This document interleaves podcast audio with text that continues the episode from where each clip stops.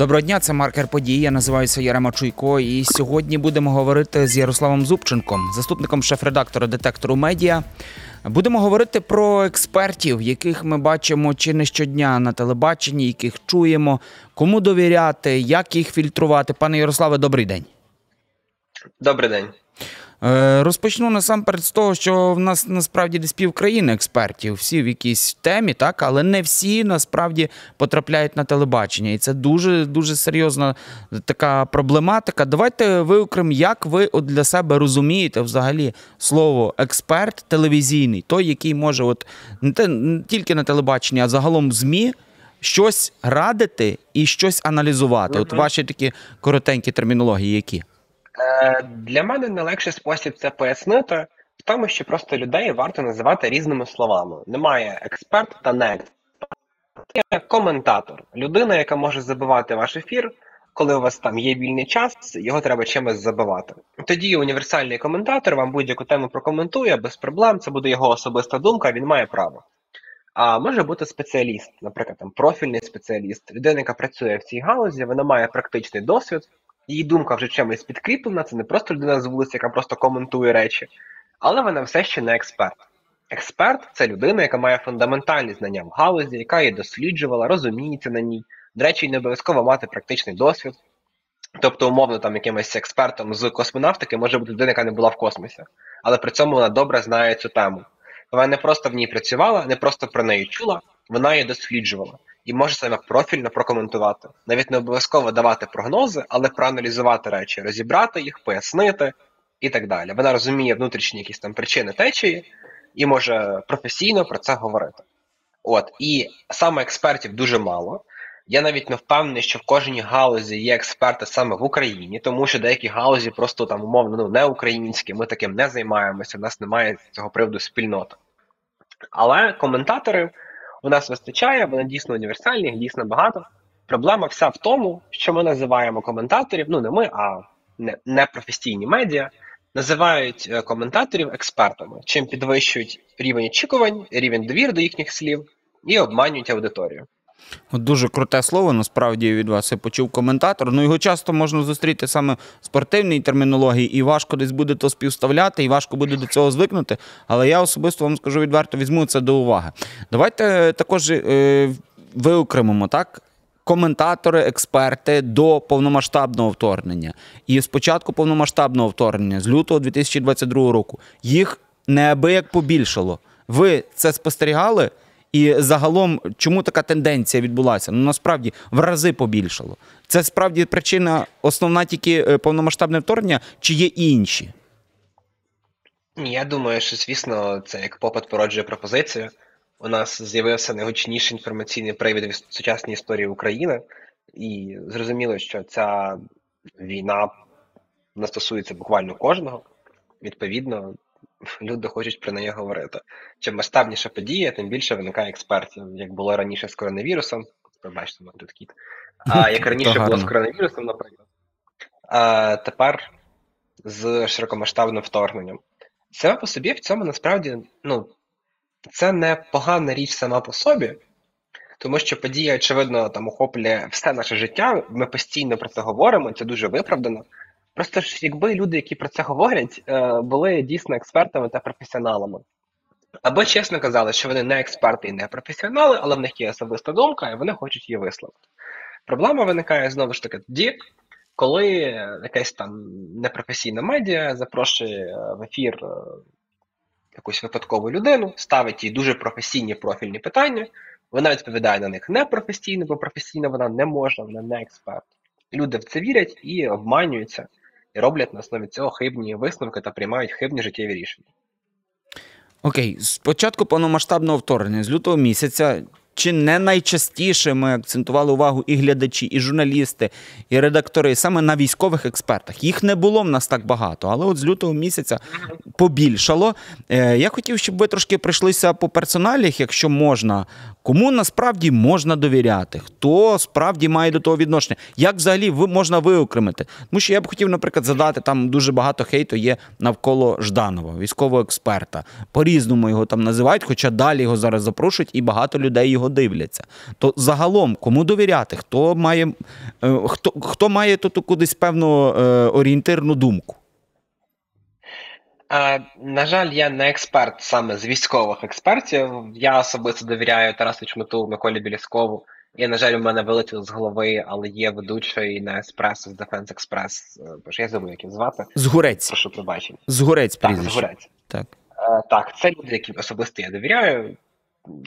Можу цим поділитися. Але є універсальна формула, яку можна просто використовувати до конкретних людей. Людина, що називає себе експертом, повинна мати якийсь бекграунд в галузі, практичний чи теоретичний. І вона повинна бути експертом саме в тому, що вона коментує. Це як з лікарями. Якщо кардіолог, лікар, який лікує серце, коментує там, типу, нейрохірургію, тобто мозок, це вже проблема. Тому що, так, це все медицина, але він має інший профіль. Артилеристи не можуть коментувати, наприклад, повітряні сили. Все воно вибухає.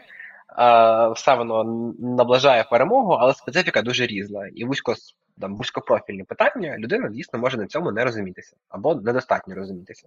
Тому, коли ви когось слухаєте, враховуйте його бекграунд. Також дуже хороший показник експертів, такий, його часто згадують, це те, що людина говорить, я не знаю, я на цьому не розуміюся, бо це нормально, ніхто mm-hmm. з нас не знає всього. Інколи треба про щось додатково почитати. Але коли людина на будь-яке питання знаходить відповідь, починає говорити загальними словами, чи ще гірше, впевнено, де якісь прогнози е, на всі теми підряд, це дзвіночок, таку людину слухати не варто, тому що тенденційно багато експертів ні в чому, крім того, щоб продавати себе медіа. Слухайте, ну зараз в час повномасштабної такої війни, насправді, прогнози робити – це дуже неблагодарна справа, але якраз військові експерти дуже часто тим грішать. Я б хотів ще, окрім військових експертів, зачепити і інших коментаторів, давайте вже так їх називати, тому що часто от я в своїй роботі зустрічаюся з таким. Є якесь питання, там, економічна чи політична, інша сфера, телефонуєш до експерта, експерт каже, все, я буду. Тобто він навіть не дізнається теми. І на цьому ти, по суті, можеш зрозуміти про те, що ця людина готова експерт... все обговорювати і все коментувати.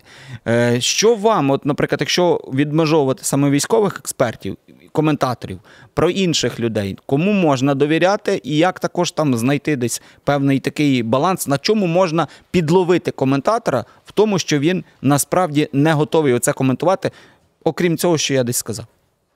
Дивіться, це проблема, тому що, очевидно, що аудиторія не може на всьому розумітися. Найкращий спосіб зловити фейкового експерта – це зрозуміти, що він бреше. Але, щоб розуміти, що він бреше, ви самі повинні знати правду.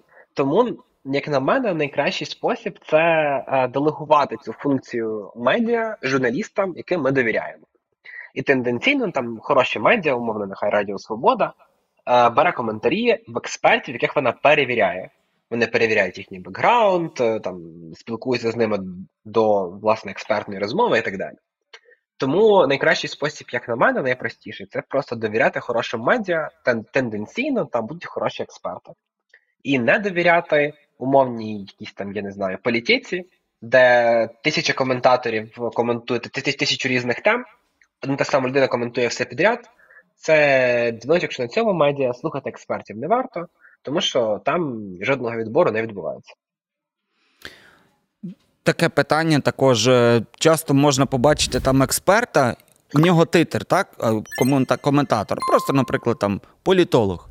І поруч з цим, mm-hmm. там, наприклад, два рядки ще інституція. Яка тут проблематика? Бо я от пригадую, грішив так, до повномасштабного вторгнення, ще інколи дивився, там можна було почитати ЗМІ типу сто дванадцять і ще там інші-інші. От там здебільшого, пам'ятаю, такі експерти, mm-hmm. назви там інституції. Як отут діяти? Бо більшість тих інституцій, насправді, їх і немає. Ну, це десь певне таке підсилення. Підсилення просто для простого глядача, що от це ще і в інституції працює. Так, для глядачів, слухачів це насправді дійсно дуже просто. Ви реєструєте громадську організацію, називаєте її Інститут вивчення майбутнього, аналітики та прогнозування. І все, ви там один співробітник, ви зможете спокійно цим підписуватися, собі там вигадати якусь посаду провідного експерта в цьому інституті. Ну і пішли-поїхали, на всіх телеканалах ви красиво підписані. Насправді це пусті організації, зареєстровані на фейкові адреси, дуже часто виникають підвибори, щоб прогнозувати переможців.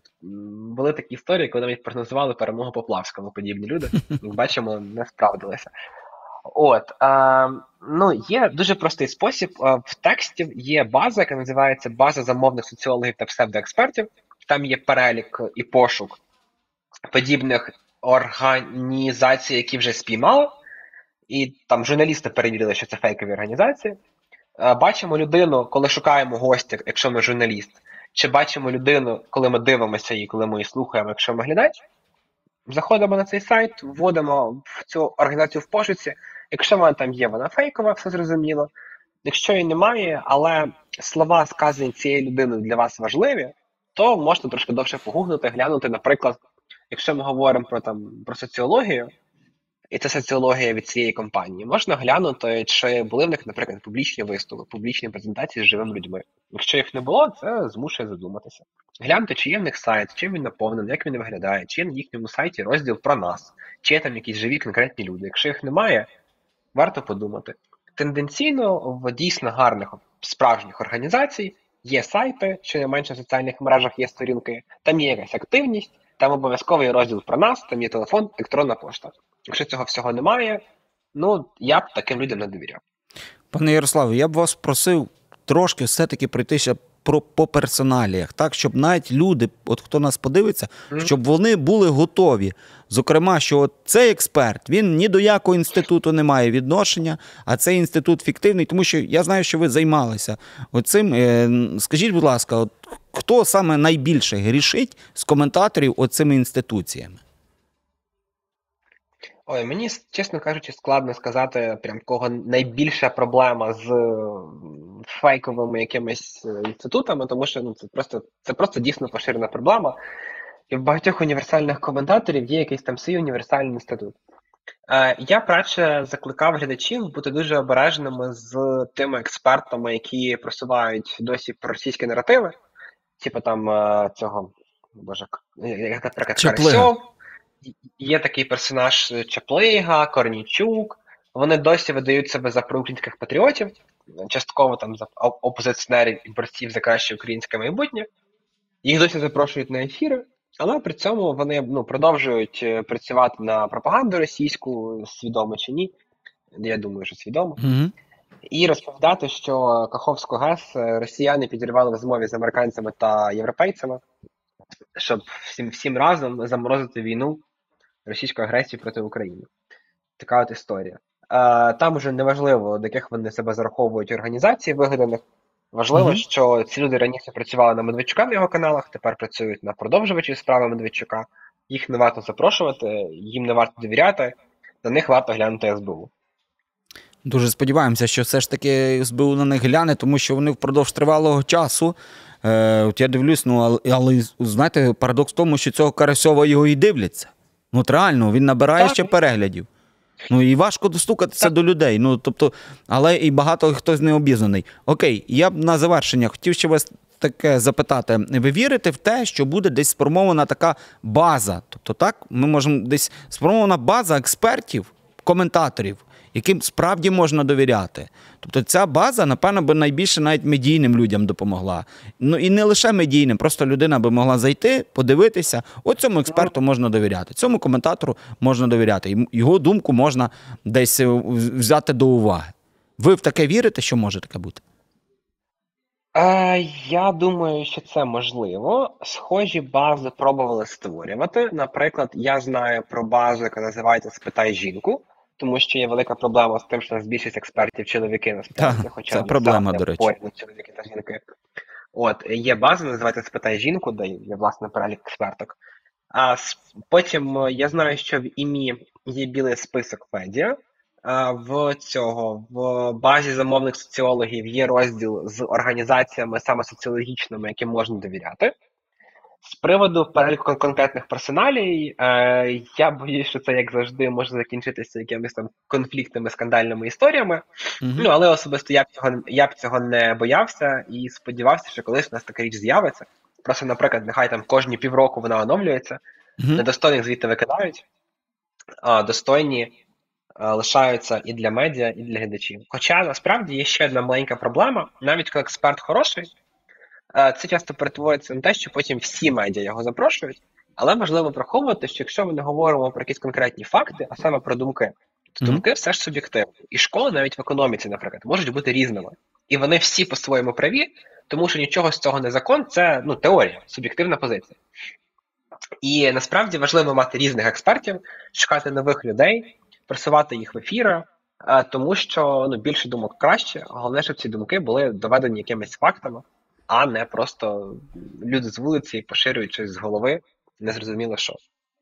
Слухайте, оця історія зі «Спитай, спитай жінку», я обов'язково туди звернуся і подивлюся, тому що часто задумувався над тим, що більшість експертів, більшість коментаторів – це все ж таки чоловіки, і треба брати це до уваги. І е, звертатися до жінок багато за е, запитаннями і за, за порадами. Пане Ярославе, дякую вам за розмову. Дуже змістовно ми пройшлися по експертах. І дуже дякую вам за ті такі коментарі щодо того, яким коментаторам можна довіряти, як десь створити свій певний такий, особисто для себе кожен може створити такий список коментаторів, кому довіряти, до кого дослухатися. Ярослав Зубченко, заступник шеф-редактора «Детектора медіа», з нами спілкувався. Це був «Маркер подій». Я називаюся Ярема Чуйко. Всіляких вам разів. До побачення.